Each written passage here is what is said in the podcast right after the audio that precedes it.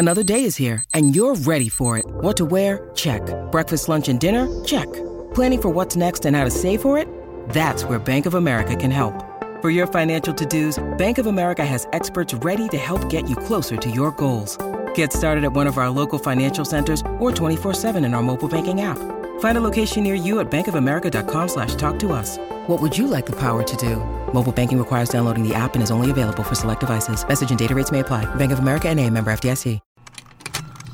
Contained herein are the heresies of Radolf Burntwine, erstwhile monk turned traveling medical investigator. Join me as I uncover the blasphemous truth of a plague ridden world that ours is not a loving God, and we are not its favored children. The Heresies of Radolf Burntwine, coming January 2nd, wherever podcasts are available.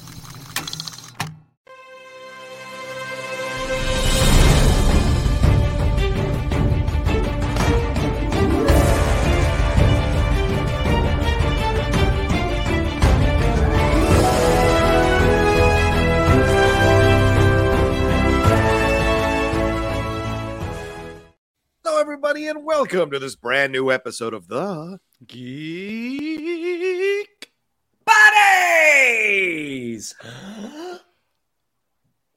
Hey! This is our wait, this is our Geek Buddies. Maybe the last one before Comic Con. Maybe we'll do a special one before Comic Con, but this might be the last one before Comic Con. But we got a lot to, talk about on this Geek Buddies show for sure. We're going to jump into those Superman Legacy announcements. We're going to jump into some new trailers. We're going to talk that Wolverine Deadpool photo that everyone is going crazy about. And our main topic is going to be breaking down and discussing that Ahsoka Tano trailer, which dropped the official trailer dropped for the Ahsoka series. So there is so much to discuss on this particular episode of the Geek Buddies. But let's introduce ourselves. I am the Outlaw John Rocha, writer, producer, and host here on the Geek Buddies. I am Michael Vogel. I'm a writer and producer of animated TV shows and movies, and Ahsoka Tano stan. Uh, Soka. Nah, I was gonna say Nope. Fano. Nope. But no. Nope. nope. Don't you touch her. Don't you touch her with your jokes. Don't you touch her. And this is Shannon McClung. I'm a television actor and an animation writer. Where this weekend you're going to be able to see the season premiere, season three premiere of Strawberry Shortcake, Berry in the Big City, Yay. written by Mr. Michael Vogel and myself. Uh, more by Michael Vogel. um, You have to But, say yeah, that, it's- don't you? You have to say Oh, because he's Well, I mean, I you know, look, i if Hey. if it weren't true, I, I I would avoid it. But it is very much. This is very much his baby, very much his creation. So I like, I- I, like ju- the season three premiere has a good song. I like the song in the season three premiere. Did you It's a write the lyrics for that song? I write the lyrics for all the songs. Oh, Um, but like yeah, I like own this. But I, feel, I like this one a lot. This one's a really fun song. It's one of my uh, one of my faves of the season. So check it out. Well, is it I just pre- the first episode or is it the first two? Well, that's like a. I, I think they usually do the first two with the season. So yes, the song is the second one. So if you don't see it this weekend, it'll be next week. But I think they usually do the first two, um, in the beginning of the season. We'll see. I think this is how they settled on Ahsoka. What- Are we doing the first two or just one? Are we do? I don't know what we're doing on August. That's 23rd. usually You know is what? usually what it is. Whenever you premiere anything, you're like, yeah, we're gonna do the first episode, the first two episodes. Ah, then we only got one last week. Yeah, but we got to get them in there. So uh, yeah, Sokatano, go. Go. Which one's got the song? Which one's got the lightsaber song? Tommy? Which Oh my one's got the song? I would write the shit out of a lightsaber song. Wow. Star Wars musical. There's no way that's not going to happen at some point down the road, right? I mean, there's no way. Listen, I'm still waiting. Uh, I gotta get I gotta get down to uh, California Adventure so I can go see Rogers the musical. I'm jonesing to go see it. I gotta hear these songs. That's right. You're Rogersing me for it. Anyway, all right. Anyway, we're going to jump into a lot here, as I said. Uh, but uh, uh, the way the show works for those of you who are new, and thank you for joining us if you're new, is each of us brings up a geek news item. We talk about it amongst ourselves, take a break, and then we jump into our main topic, which is Ahsoka. Uh, and, and for those who are not new and keep coming back every week, thank you very much. We should start shouting out some people who, if you're fans of the show and you want your name shouted out here, you know what? DM us, and maybe we'll throw it into the Yeah. intro as a fun way to make it interactive. I'm not. We're gonna go thousands, but certainly No. maybe two or three. Might be fun. But to hey. Leonard, Gabe, Jameson, Greg, you're great. there you You're go. great. His buddies first, of course. Judd Winick, uh, uh, shout out to you as well. Judd. All right, here we go. Let's get into Superman Legacy. That's the first thing we need to talk about here. Uh, Forbes, uh, thankfully, put it all together for me. Thank you to Paul Tassi, who was a senior contributor there. But James Gunn is like, pew, pew, pew, he is just shooting out casting announcements here for Superman Legacy. Uh, We spoke about it on a previous show about David Corenswet and uh, Rachel Brosnahan coming in as Superman and Lois. But wait, there's more. Now we have every fanboy's dream. Nathan Fillion as a Green Lantern, but not Hal Jordan. He's going to be playing Guy Gardner, everyone's favorite asshole Green Lantern there. Uh, Hawkgirl is going to be played by Isabella Merced, who was seen in Dora and the Lost City of Gold and the recent Father of the Bride with Andy Garcia, which I thought was really good. For those of you who maybe kind of skip over that one, I would recommend it. Mr. Terrific is now in the uh, cast as well, or in the uh, film as well. Uh, Eddie Gath- Gathegi, I hope I'm saying that right. He is seen in For All Mankind, The Blacklist, and uh, X Men First Class. He will be in there. Metamorpho is going to be in Superman Legacy, played by everyone's favorite character on Barry, aside from Barry, NoHo Hank there. Anthony Carrigan is going to be stepping in to play Metamorpho. Maybe perfect casting overall. Lex Luthor still to be cast, but a lot of rumors are saying that maybe Bill Skarsgård or Alexander Skarsgård or Nicholas Hoult, as I kind of uh, speculated, uh, uh, w- will be Lex Shannon, Luthor. Shannon's holding on to hope. Shannon, as president of the Nicholas Hoult fan club, Shannon is uh, just He's just down. crossing He's his down. fingers and crossing his toes. Hashtag justice for NH. Uh, Michael, um, this is a lot, and I, I know people are. It's already split the internet. Some people are on the side of like this is too much. Some people are on the side of, he's doing something new. Leave him alone. So, uh, what are your thoughts on this as the resident biggest Superman fan here on the panel? Well, so on one hand, it's concerning. Uh, you know, I mean, the biggest issue that DC has is like, although some people love Man of Steel, it didn't really launch Superman in the way that I think Warner Brothers and DC wanted. Superman Returns certainly didn't launch Superman the way that they wanted. Um, we really like DC has never and Warner Brothers have never really just Superman has never become the crown jewel in the way that like I would even say uh, Marvel did a great job with Steve Rogers. Captain Captain America in the Marvel universe sits exactly where if you're a Cap Right. fan, that's where Captain America should and they've never been able to do that. So James Gunn comes out, he goes, I'm rebooting the universe. I'm doing Superman Legacy. I'm doing it right, guys. I'm giving you the Superman movie you want.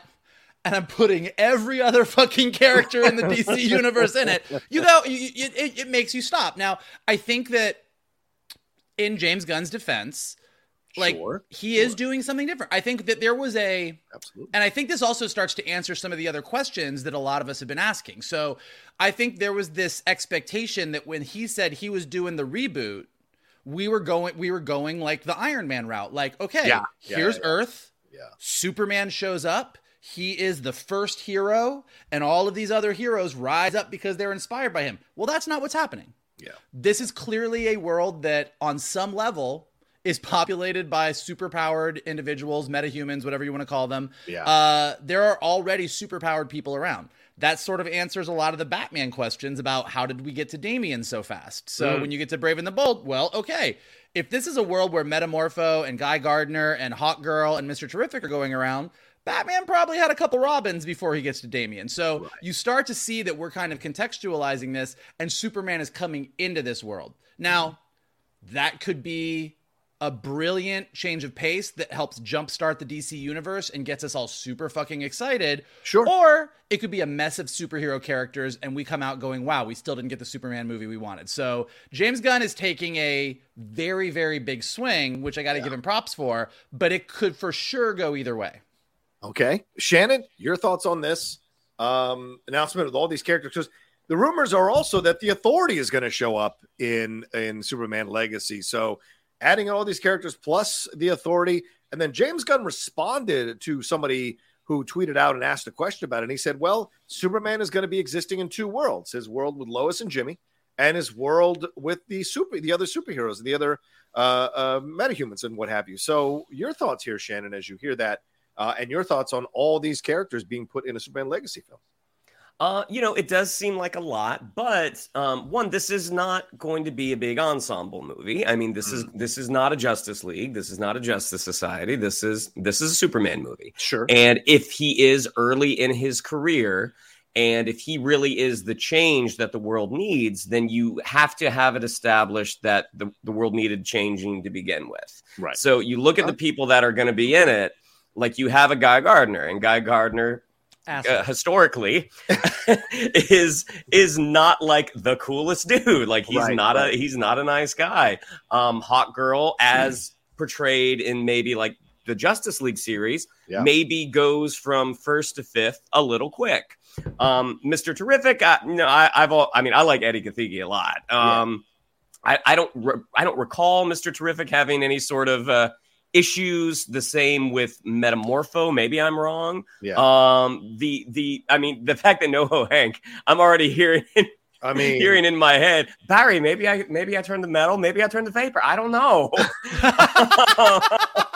Jesus, Claude. Yeah, exactly. Yeah. um, uh, so so on on the surface, I do get like this is a lot of people. But if you want to have a world that is already this is a superhero world, and then you have sort of the new kid on the block that Superman is going to be, Yeah. Yeah. um, and, and perhaps he's going to be the beacon that the other her- heroes aspire uh, aspire to be, and that's different from the you know what he's inspiring us to sort of take up the call. It's like, Yeah. oh, we've been doing this wrong. Maybe we should listen to this kid. Yeah. Um, so I think it's really, I think it's really, really exciting. And you know, when you think about Nathan Fillion, I mean, he's been you know associated with Hal Jordan for so many years. Yeah. People wanted to see him as Hal Jordan. He voiced Hal Jordan. I gotta say, at this point in his career, especially after his performance in Guardians Three, I'm like, I think Guy Gardner's the way to go for uh, for Nathan Fillion. Yeah, I, I yeah, I'm I'm a little concerned. I'm not huge concerned. I'm a little concerned. I haven't always been the biggest fan of James Gunn's approach. I like Guardians of the Galaxy for sure. I enjoyed Guardians of the Galaxy Volume 2, but I do see the issues with that. And Guardians of the Galaxy 3 was was enjoyable and it was fun, but I don't know that the storylines were necessarily perfectly constructed through that movie to really pack the emotional wallop you were hoping for. So the, the idea of throwing more characters into your establishing uh, film, I think, is a dangerous uh, challenge. And look, I respect the man. The man's earned the right to do this. He wants to put the tent pole in the ground that everything else is going to spread from. So I totally understand it. But all these characters, I mean, we're the big complaints we're getting right now with Secret Invasion is we're not having time, at least on my end, we're not having time with establishing these characters. the big That- the big complaints we're getting from Yes, me. From me. We- Well, you know, um, we're not having time to establish these characters. And I think that is what happens with a lot of these superhero movies when they introduce too many characters and there's not a background, there's not a real understanding of their point. Now, I get it. James wants to create a world where they already exist. That's cool. But then you're asking the audience to do a lot of homework before they walk through the door.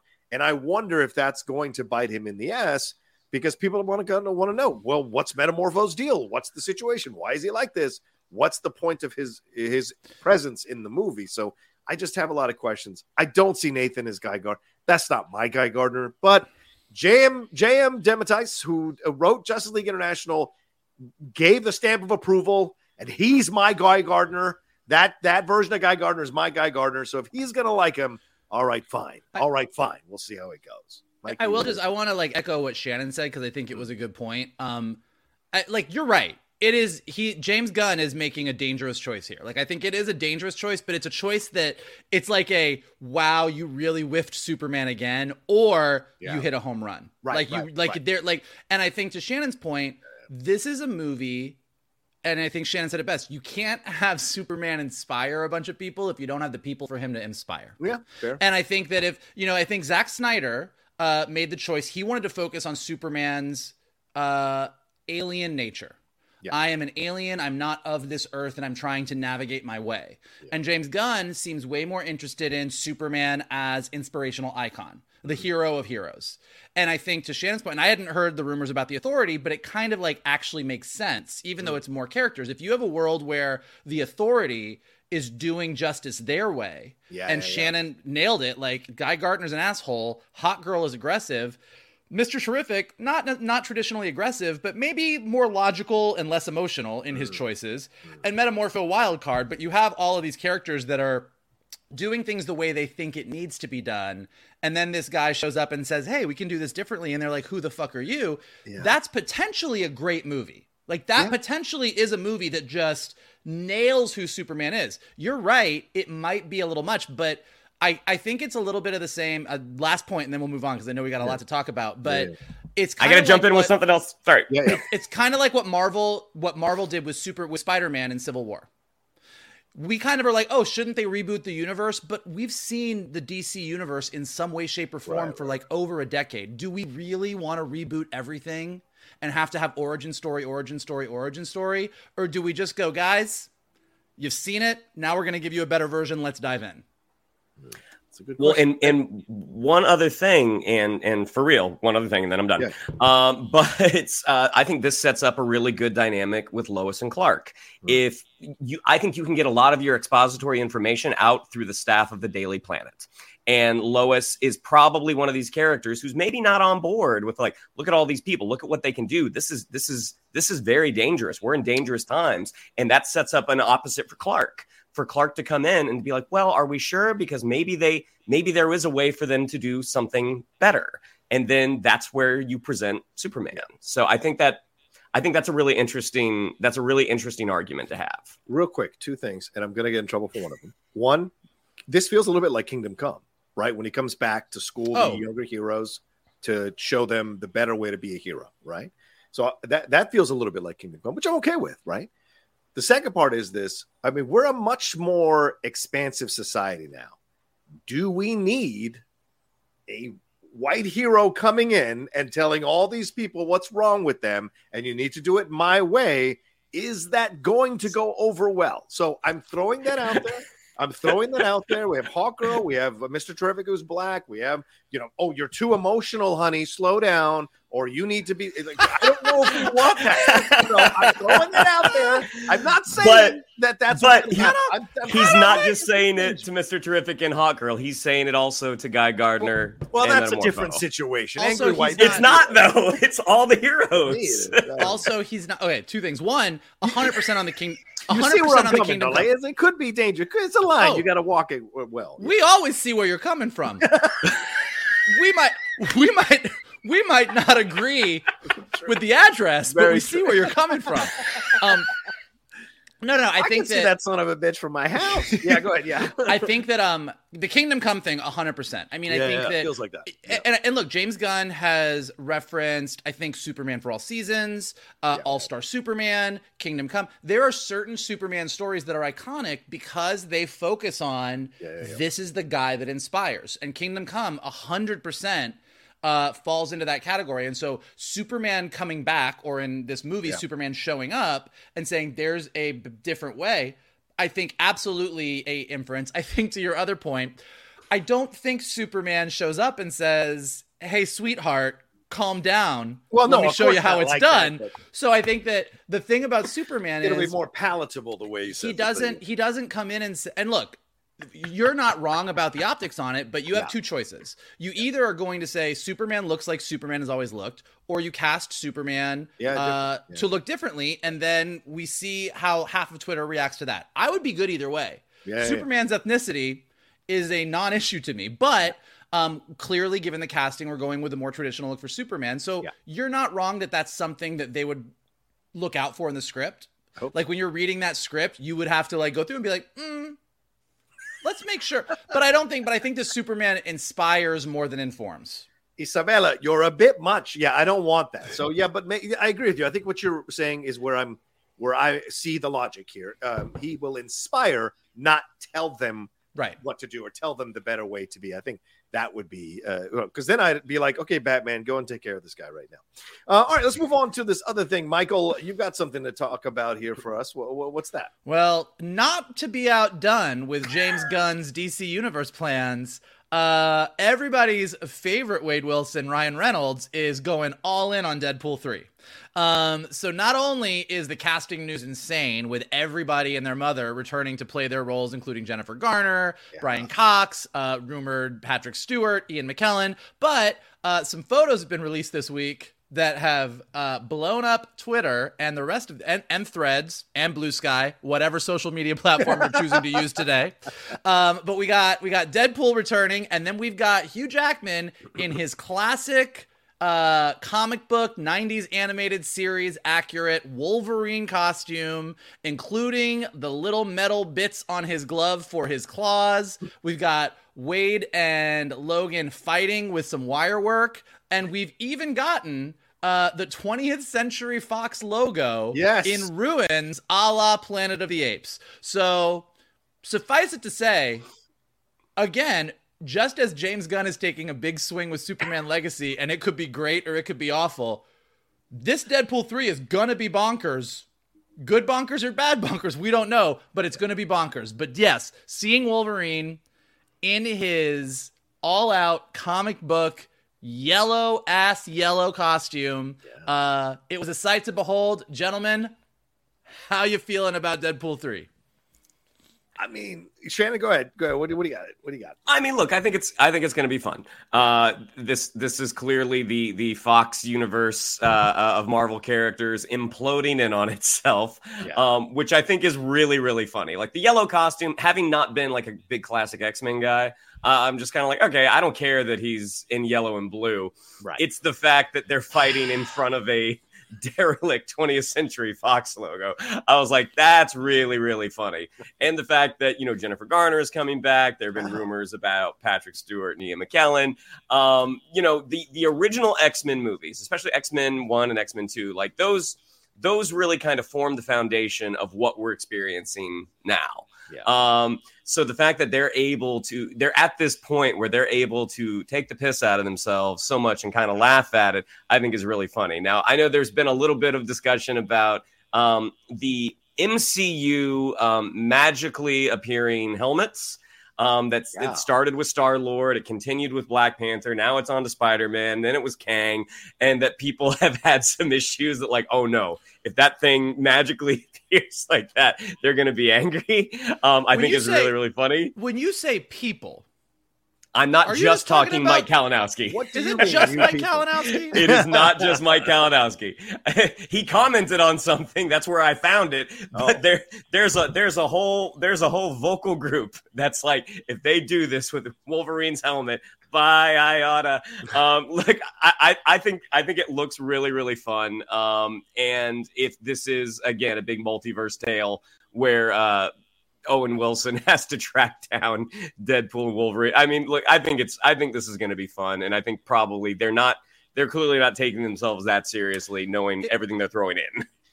Yeah, I, I like I, I mean I like as an old school X Men fan I like the look and I bet Hugh Jackman's getting a kick out of uh, finally getting to wear the old school thing and certainly for decades people have said and wanted them to wear the old school stuff and certainly in X Men First Class when there were allusions to it and that X Men series people like that so I'm down with it. I'm, I think this is great. There's a lot of fun. Have fun. Bring in bring in Jennifer Garner. This is going to be real interesting what role she's going to play. Not a very well received movie but certainly people like her. And we're in a bit of a Jennifer Garnaissance, if I may, because like her film on Apple TV was one of the top films viewed on Apple TV over the last few months.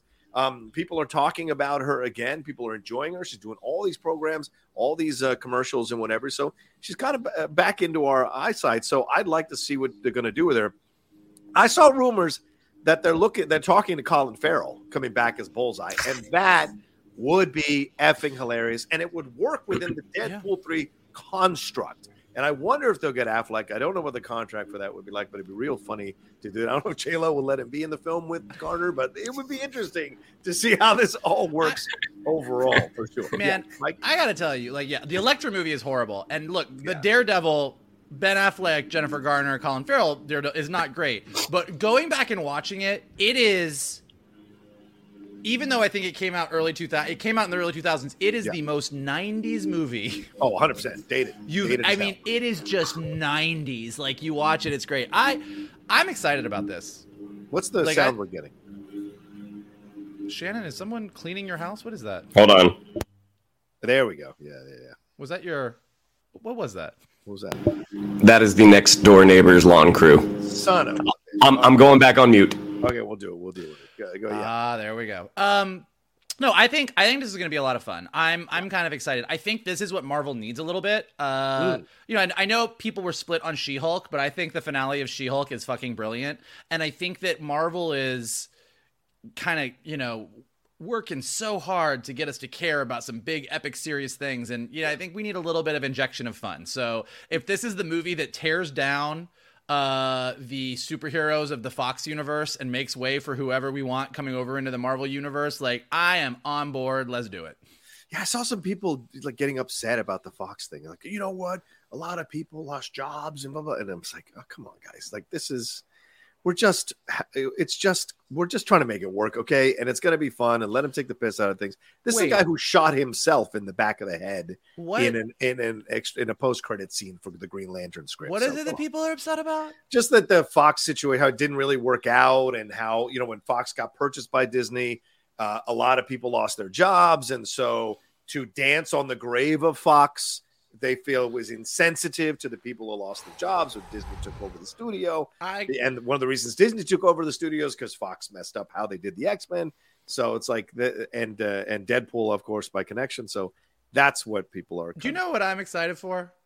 I'm excited yeah. that everybody puts their opinions on Twitter uh, for social media to, to, just for to preserve it, so that 50 or 60 years from now, when they look back on this era and see what some people got upset about, historians can be like, the fuck was wrong with these people? Mm, mm, that's a good point.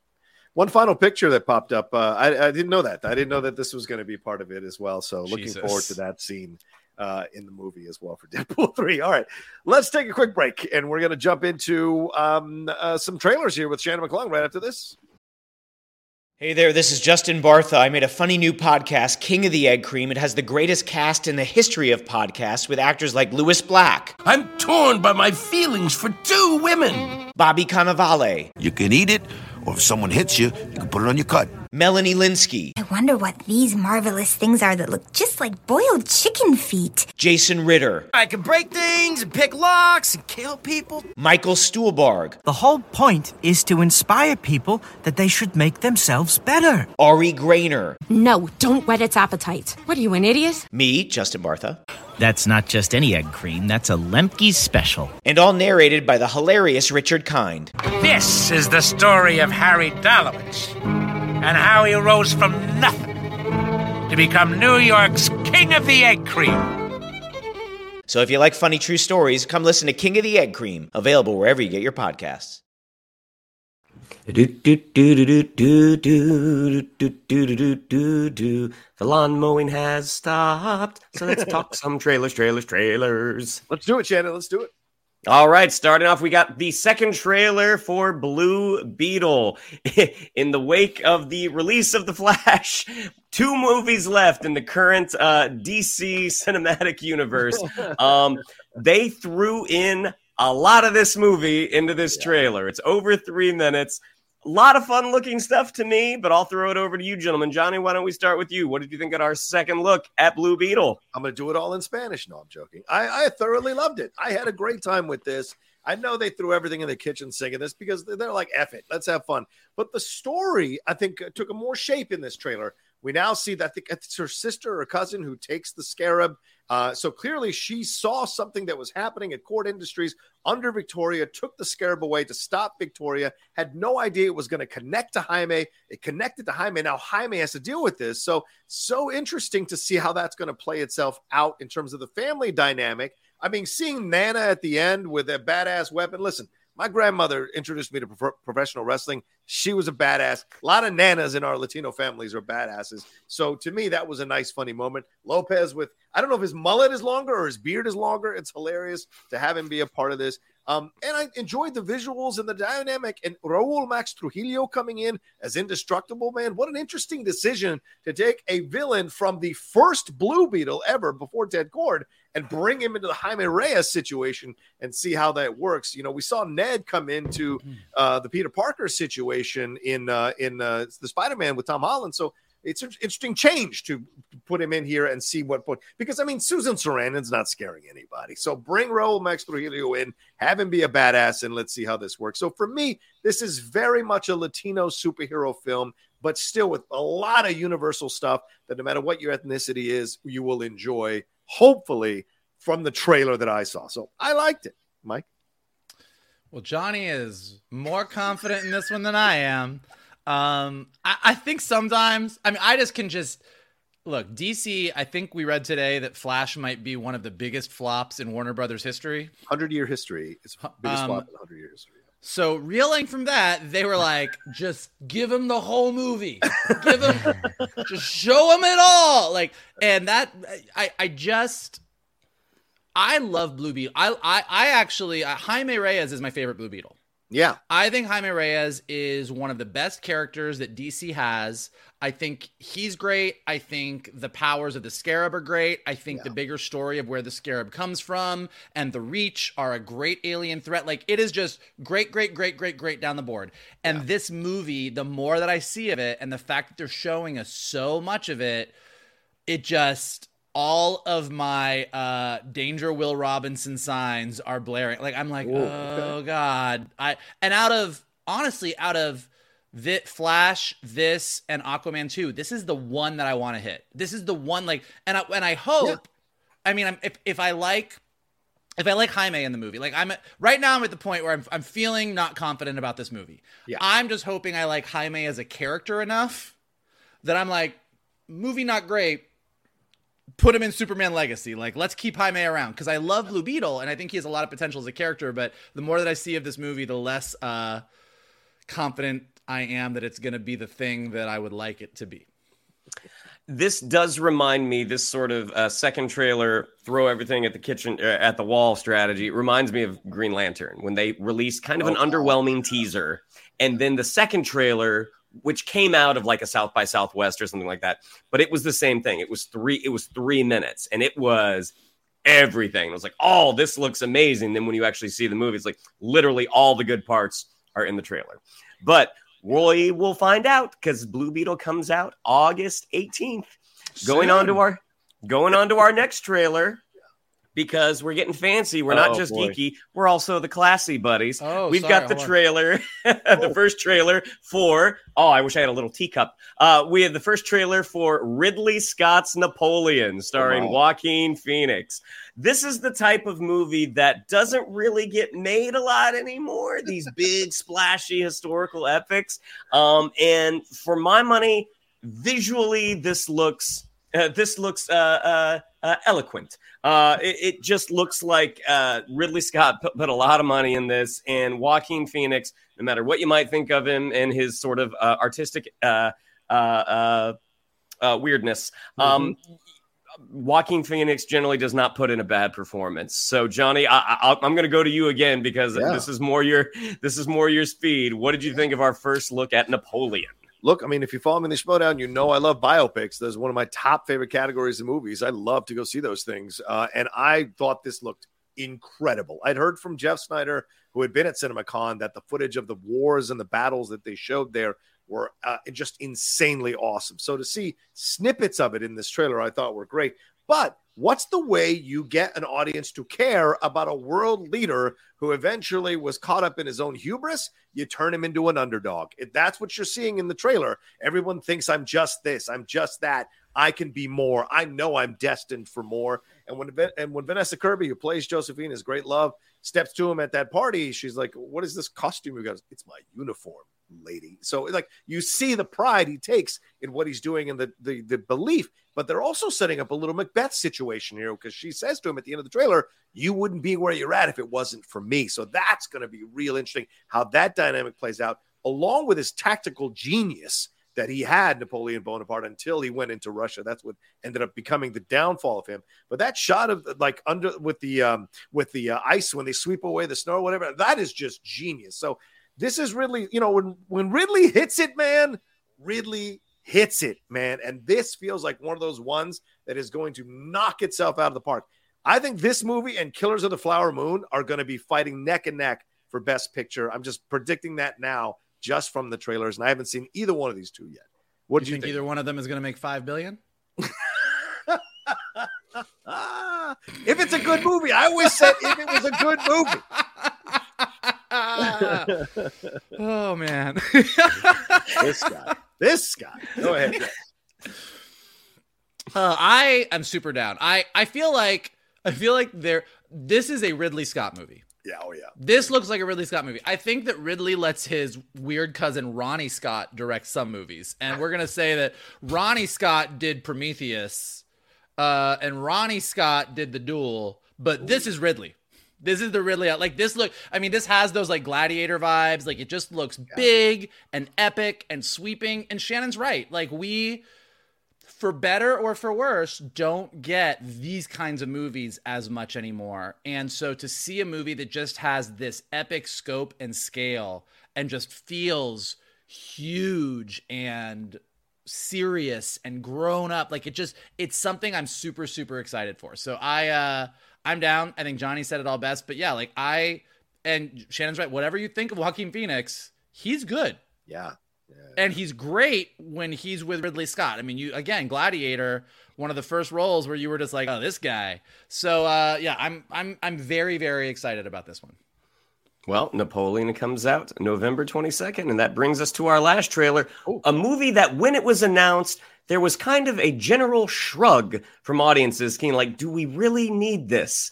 But we get the first trailer for Wonka coming from Paul King, director of the Paddington film, starring Timothée Chalamet as sort of a uh, prequel to Charlie and the Chocolate Factory, when Willy Wonka was just a young chocolatier, uh, uh, you know, cutting his teeth in the uh, the cutthroat world of of uh, sweets.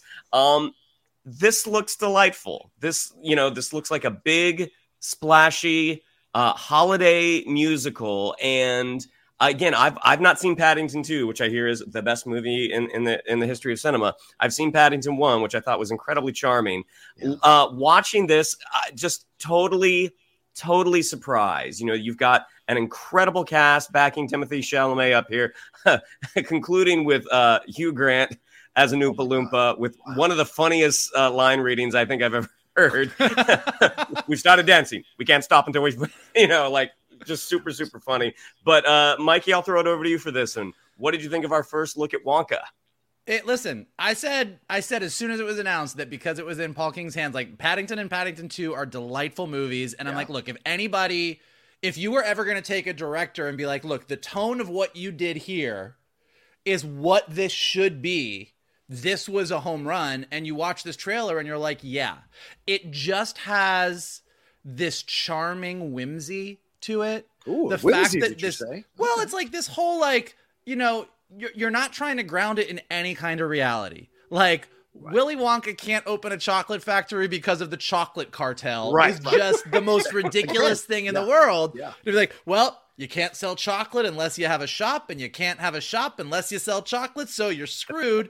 and watching him sort of Willy Wonka his way through all of it, um, uh, I'm not sure who this younger girl character is, but she kind of like feels like you know the the the new kind of Charlie, the new kind oh, of yeah. kid character that kind of gets swept up into Willy Wonka's eccentric adventures. Mm. Um, and Timothée Chalamet, his performance is a little. It was weird because a couple of his lines in the trailer it they felt a little I don't want to say they felt off, but his performance was like, what is he doing? But I think that's probably more of the way the trailer is cut. I think Timothée Chalamet is a great actor. I think King's a great director, so I think it's going to be fine, but just the whimsical nature of this like I love a musical. I love a musical at the holidays. Mm. Uh and the the Hugh Grant of it all. I know one of the bigger things that people always um get curious about. And I think we even spoke about this when the prequel of it all was announced was like, how do you handle the Oompa Loompas?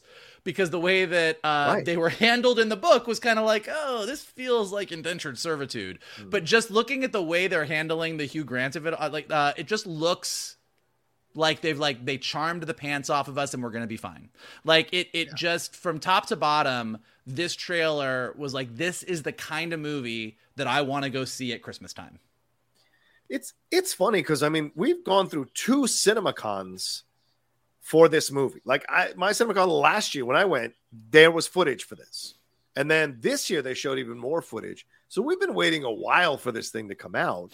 And the musical nature of it all, I was like, I'm not sure, I'm not sure, I'm not sure. But after seeing this trailer, I agree with Michael. The whimsy here is great. This is a world you want to discover. This is a world you want to dive into. It has shades of like if you guys remember Scorsese's Hugo, it has a little of Mhm. those Yeah. old school shades of like, you know, that kind of vibe and that feeling of magicalness happening around a real world setting set in the past in, in another uh, country. So I like that vibe to it. And Mike, you're 100% right. Just like I said with Napoleon, he's an underdog here, is walking. And no one wants to give him, a, you got to get a Right. shop. You got to get this. So again, people are going to gravitate to that because how many times have we been told no by the people who are higher up than us? And we have to keep believing in ourselves to see if we can accomplish something. So those things are universal and people are going to gravitate to that.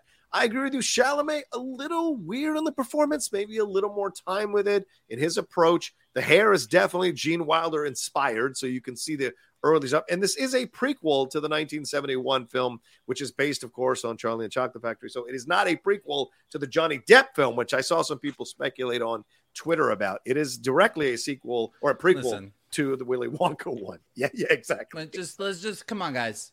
There's the Gene Wilder movie and there's this movie, and I don't. If you Yeah. mention anything else, I don't know what you're talking about. It's in the same bin with Crystal Skull and Spider- uh, Superman. Um, 4. But yeah, uh, but the one, the one thing I do want to th- throw in here, and I thought some, and I saw some people commenting on this as well, is they were like, "Well, where? Why is he so nice and sweet and kind? Where is the guy yelling at kids?" And I commented, like, "Listen, he's got to go through some shit before he becomes the slightly embittered guy in Charlie and the Chocolate or in Willy Wonka and the Chocolate Factory that we saw." Uh, in 1971, so you know, let him let him have fun. Let's have the musical. Keegan Michael Key looks like he's funny as hell, and I like the mom aspect of it all. Sally Hawkins and him saying, "This is for you, mother," or "We're going to show them, mother." I thought that was a nice moment to have as a layer in this film, film as well. Well, and really, because I mean, it's it- it's interesting. I did I hadn't heard that critique, but just on that critique, I think what's working about this trailer for me, and it's the same thing we were talking about with Superman Legacy, is that Yeah. there's a certain DNA to characters. Superman inspires. Yeah. And look, I, I this is not to like say that Zack Snyder did things wrong. It was different choices, but I think one of the issues that people had is because he started Superman at the beginning of his journey and never. Uh, I'll give Zack Snyder credit. Never got the opportunity to get all the way where he wanted to get. Superman came across as not as inspiring, and so everything that James Gunn is doing is Superman is supposed to inspire. Willy Wonka is it represents uh, chaos and coloring outside the lines. Like that's and so it's like even with the Gene Wilder version, he doesn't yell at kids until the very end. He yells at Charlie at the very very end. Right, right. But even that is the final test to see that Charlie's his guy. Like all of those horrible little children representing the worst parts of society get their own by their own like he's not doing it to them. And you kind of see the here it's the other chocolatiers, the other cartel people, some of the other adults that are getting the Willy Wonka treatment as he just sort of bounces around and just is pure chaos coloring outside the lines. So that's I think that's why when you watch this trailer you go this feels like Willy Wonka. I Yeah. want to see this. So I think that's that's pretty key. And I want to give a shout out to Chung Hoon Chung, who is the um, cinematographer, because that look, the the look of Yeah. this thing is incredible. So yeah, sorry, Sam. Good. No, no, I was gonna say I love I love Mikey's point of view. Let's talk about Wonka. So Zack Snyder couldn't talk about Superman. hey, hey. You know, you always see where I'm coming from, just like Johnny. You see where I'm coming from. Yeah, exactly. so we're gonna get to see where Willy Wonka is coming from on December 15th, unless Vogel wants to talk about We've Zack got, like, Snyder and Henry Cavill. minutes more. left, Yeah. Hey, it comes out on my birthday. Yeah, perfect. Perfect. Hey! Speaking of my birthday, Oh my god, we have. here's what I think minutes. about Zack Snyder. No, So no, we're taking a break. All right. We're taking a break and we're going to jump into Ahsoka, another trailer that dropped this week, right after this.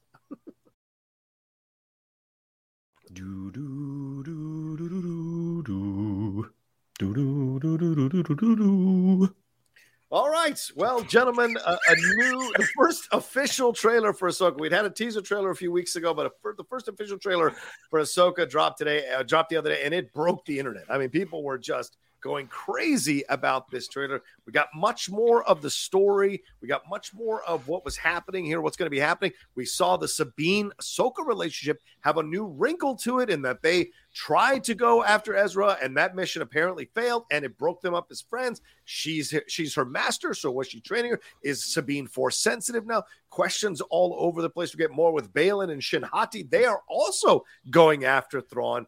Wi- uh, on a in a different way than uh, um, Ahsoka and Sabine are going after Thrawn. Hera, we get more with Hera Syndulla. We see her talking to the council. We see all this stuff, and we get Purrgils for God's sake. So a lot of people are already saying this is Star Wars Rebels season five in live action. So Michael, a lot in this trailer for sure. What did you think about it? Uh, I mean, I loved it. I, I, it's so funny. As much as we talk about, is there too much Star Wars? Is Star Wars good? Is it bad? Like what? Like all the opinions of Star Wars. Ahsoka Tano seems to be impervious. Yeah. Ahsoka Tano, out of all of the things, all of the Star Wars things that the internet just argues about for days, Ahsoka Tano is the one thing that nobody argues about. We're all like, nope, Ahsoka's good. And Rosario Dawson is good casting, and this looks great. Yeah. Uh, everything about it just like I just got so excited. It looked like Star Wars, like seeing those New Republic Mon Calamari ships, like just seeing all of the Rebels characters come to life. Um, it, this is literally the next season of Rebels in live action. Uh, it's just it feels really really huge. Now, some of the big differences, or not differences, but some of the new things that we got out of this trailer, uh like you said, we learned that um Baylan Skoll and Shin Hati, uh the new I don't, whatever they are, Yeah, we- we don't know Jedi- they are, yeah. the new not Jedi, not Sith characters Yeah. uh, are also searching for Thrawn. Um, I believe it was announced like I so, and and even based on what Baylan says to Ahsoka in the trailer of like Anakin spoke highly of you. Yeah. I think the intention of Baylan was a Jedi at one point, and much like Ahsoka, left the Jedi Order at some point, thus avoiding the Order sixty six madness, um, adding more. Force sensitive people to the era of Star Wars where there weren't supposed to be any force sensitive people, but hey, I'm good with it. Um, so yeah, so you you see that there's like this past history there that brings up Anakin stuff for Ahsoka, which we all get very excited about. And then, like John said, the biggest I think reveal in this trailer is that Sabine and Ahsoka are a little bit estranged, have a little bit of issues to work out, and that Sabine, on some level, was being trained by Ahsoka. Now, if you were a Rebels fan, you know that Sabine did wield the dark saber at one point. Yes. Um, the same dark saber that Mando and Bo-Katan and everybody have been wielding in live action in The Mandalorian. And Kanan Jarrus, who was one of the Jedi characters in Rebels, um, helped train her to wield it. So was Ahsoka training her just like to be a better fighter, or is Sabine force sensitive? Also, in the Rebels series, Sabine and Ezra, by the end of the animated series, had grown pretty close. Yeah. Uh, never explicitly said that there was a romance or anything else, but they were close. And Ezra, at the end of the series, did tell Sabine that he trusted her to do what needed to be done. So, even if this Jedi thing comes out with Sabine, which feels like a big leap, you can look back to Rebels and go, okay, I see some of this stuff there. And so, whether this is a she's like a, a Finn from the new trilogy Yeah, who is she a Finn? we ne- was for had some forced tendencies that we never knew about, or she's not quite that. Like it's all really really interesting. Um, and just seeing this era of the new republic uh kind of like take form the fact that we've got you know we've defeated the empire Yeah. Mon Mothma and the New Republic seem to be reticent to dive into another big war. Hera dula is like, guys, some shit's going down. Um, it just it looks like it's firing on all cylinders, and it looks like it's taking all of the elements that people love the most about Ahsoka's story from Clone Wars, all of the things that people love the most about Star Wars Rebels, Yeah. and bringing it all together, and then bringing Grand Admiral Thrawn in, who I think might be in the top five, a, a top five Star Wars character that most people don't really know as much about as other Right. characters. But I think Thrawn is as great as Vader or Maul or anybody as far as villains question mark uh if you've read the Thrawn books that are out there that are part of the new canon um Yeah. of the Star Wars universe Thrawn's villainy and what Thrawn's goals exactly are um, could be up for grabs. So I think that this trailer gave us, as opposed to the Blue Beetle trailer, this trailer gave us a lot, but still left us feeling like it didn't give us everything. Shannon, your thoughts? Uh, you know what I really liked about this trailer was just the tone. This seems to have a very, very serious tone. Now, this has kind of, for me, uh, I've kind of gotten burned in the past because that's that's the tone I thought we were getting from Obi Wan, and Mm. what we got was not. Didn't quite, you know, check all the boxes for me. But Well, what gives me it did for confidence Emmy's here- voters. It did for Emmy's voters, uh, Shannon. What the hell, right? like I could not believe that. Um, look, it, it- look, if there's a there's an audience out there that found that show and enjoyed it, all you know, more, More power, power to them. I wish I had been part of it. Um, but what gives me confidence with this one is the fact that it's Dave Filoni, you know, steering the ship. Um, that you know these are characters that you know he you know these are these are Rebels was his baby. So giving him the opportunity to do one more season in live action. Um, and something that also is really encouraging with me is with Baylan, uh, Baylan and his the the blonde Yeah, uh, Shin Hati. Yep. Shin Hati. Um, I think one of the things, and this is not to me bag on Obi Wan, but one of the things I thought was a little wasted is that you had these Inquisitors, you had, you know, Mm. you had all these opportunities for this great, you know, uh, force wielding action, Yeah, lightsaber action that we didn't quite get. We got two duels with Obi Wan and Vader, but that was pretty much it.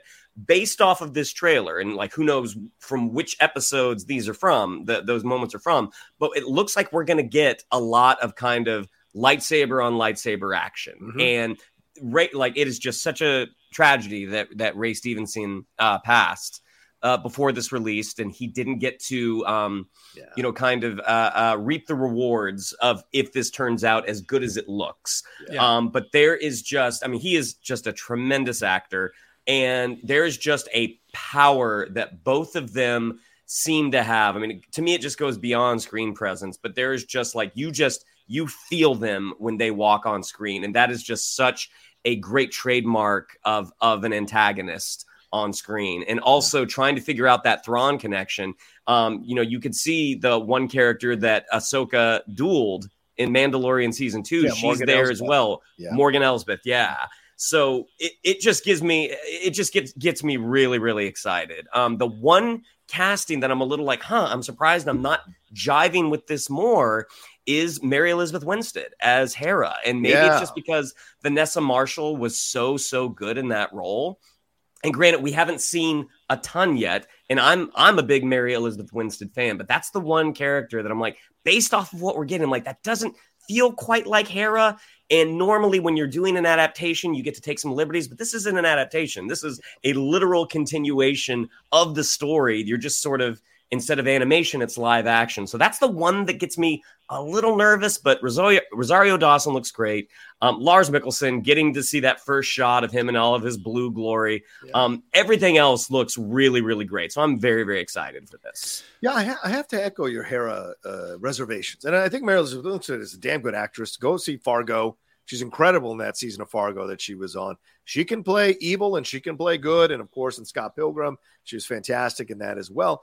And in Death Proof, I thought she was damn good in that in in that uh, Tarantino film as well. But there's a how can I say this? There's a older vibe to Hera that Vanessa brings, a more grounded, older vibe. And what you got from Hera with Mary Elizabeth Winstead is an equal sister, as opposed to Captain, who's kind of in charge. And yes, she's bringing them together to kind of solve their issues with Sabine and Ahsoka, but there has to be an older energy. And I don't sense that from Mary Elizabeth Winstead. So it's going to be curious to see how they go in. And it may just be, you all know this casting, they want the focus to be Ahsoka. So Ahsoka must be, in essence, the stronger energy, the stronger force in this show. So maybe they felt casting someone and, and, and guiding their performance to not be anything that counters Ahsoka as strongly or feels like they might be the lead to kind of undercut Ahsoka a little bit. Maybe that was the intention in casting, but she's a damn good actress. So we'll see what she's going to create. but overall, I, I- loved it. Uh, yeah, quick, I don't disagree. I don't disagree with either of you on the Hera front. Like, I think I think that that's the one. But I th- I thought it was just me because I like Hera. I like Vanessa Marshall's Yeah, Hera yeah. so much. Me too. Um, but yeah, that's the one where I'm like, okay, like we're gonna. It's kind of how I felt about Chalamet in the Wonka trailer. I was like, is this going to be a performance that's not my favorite, or is this just the way this is cut? And once I Right. see you sort of in action, it's going to settle in. Um, also, David Tennant yeah, right. coming in as uh Hu Yeah. Yang, the like the ancient the Hmm. ancient droid lightsaber building droid who was in Clone Wars that if not on my bingo card that that was the draw that character was going to make the jump to live action but Yeah. seeing him uh in live action in this thing and seeing the like what role he's going to take really fun david tennant's great love another droid and also really interesting that they're choosing to bring this droid in who is literally an ancient hundreds of years old droid that has helped younglings assemble their lightsabers as we're getting into this big adventure that ties into ancient Jedi shit, these Yeah. new non Jedi, non Sith characters. And then the big question, I think, a lot of people look, we've been talking about this since Grogu in season two was Hmm. calling out to a Jedi to come help him is where is Ezra Bridger? Right. Um, now we see Ezra in a hologram in this trailer, but I, it does feel like Sabine is stepping into more of a role that I think a lot of people were expecting. Oh, we're gonna find Ezra and he's gonna be do, gonna be doing this. So, is Ezra Bridger coming back? Is right Ezra's Ezra's fate is sort of unknown here, and I think that uh, it's gonna be interesting to see where they go with that. But regardless, uh, this is gonna be a show that I think in a different way than Andor, but hopefully like Andor gets people excited about Star Wars uh, in a way that some of the other shows have not. Yeah, that's what I said in my trailer reaction was that this is this is the Andor that a lot of the other Star Wars fans wanted to see.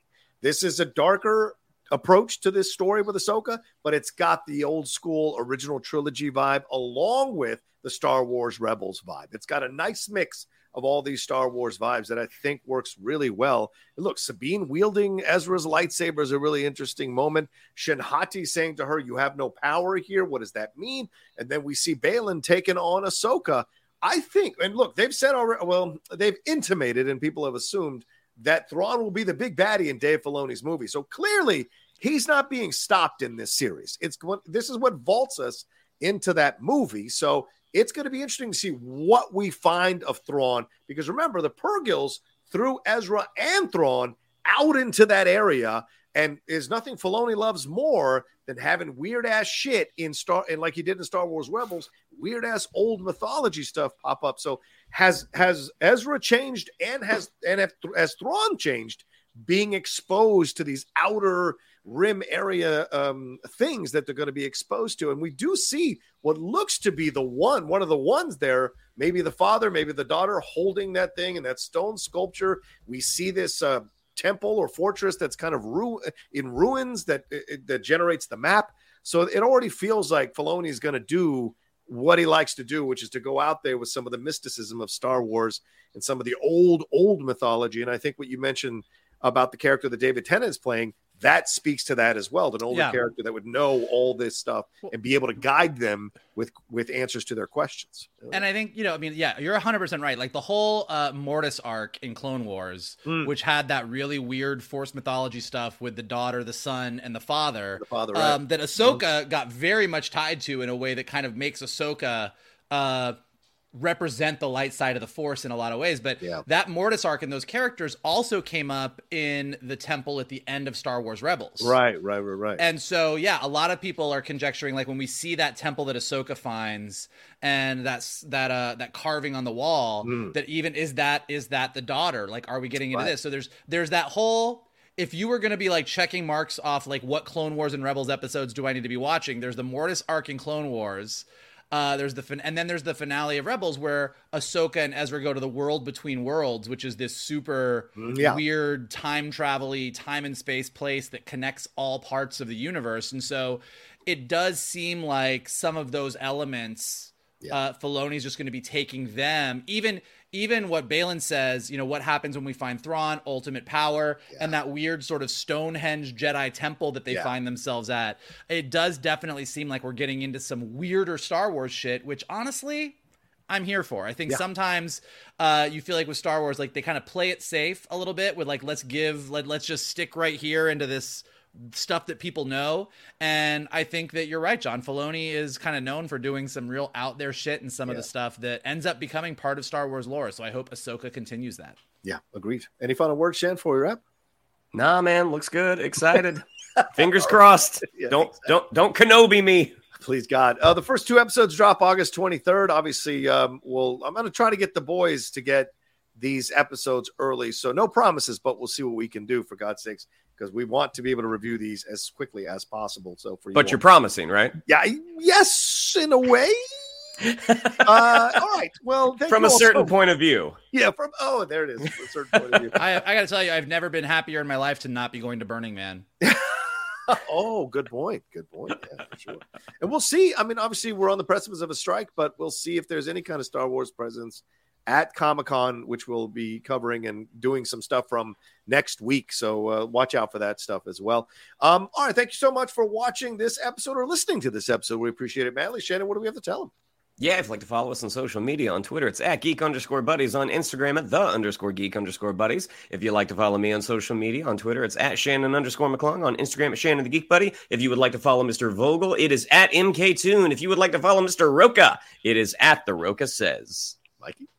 Uh, look, if you like seeing where Rocha's coming from, if you like seeing where I'm coming from, and you want to talk more about Zack Snyder, here's the place that you can do it. Uh, and here's what you can do to help us keep doing what we do. Smash that like button below, subscribe to Johnny's Outlaw Nation page, check out all the amazing content he has got there. Leave your comments below. I think we covered a little bit of everything today. So, what are you excited about? What are you worried about? What do you think's going to happen? Let us know in the comments below. If you're listening to us on a podcast, go ahead and leave us some stars and comments so we go up in the rankings. And as always, the best thing that you guys can do is retweet this video, post it on your socials, send it to your friends, and tell them to hang out with your buddies, the Geek Buddies. There you go. You guys are awesome. Thanks so much for joining us. Have a great rest of your weekend. Look out for more Geek Buddies content coming up this weekend. And don't forget, our Secret Invasion review is out as well. If you haven't watched that, for that, Michael and I broke that thing down. Uh, and uh, we'll have more coverage as, as Comic Con comes up, and we'll update you on all of that. Y'all take care of yourselves. Be well. We'll talk to you next time with another brand new episode of The Geek Buddies! Hey!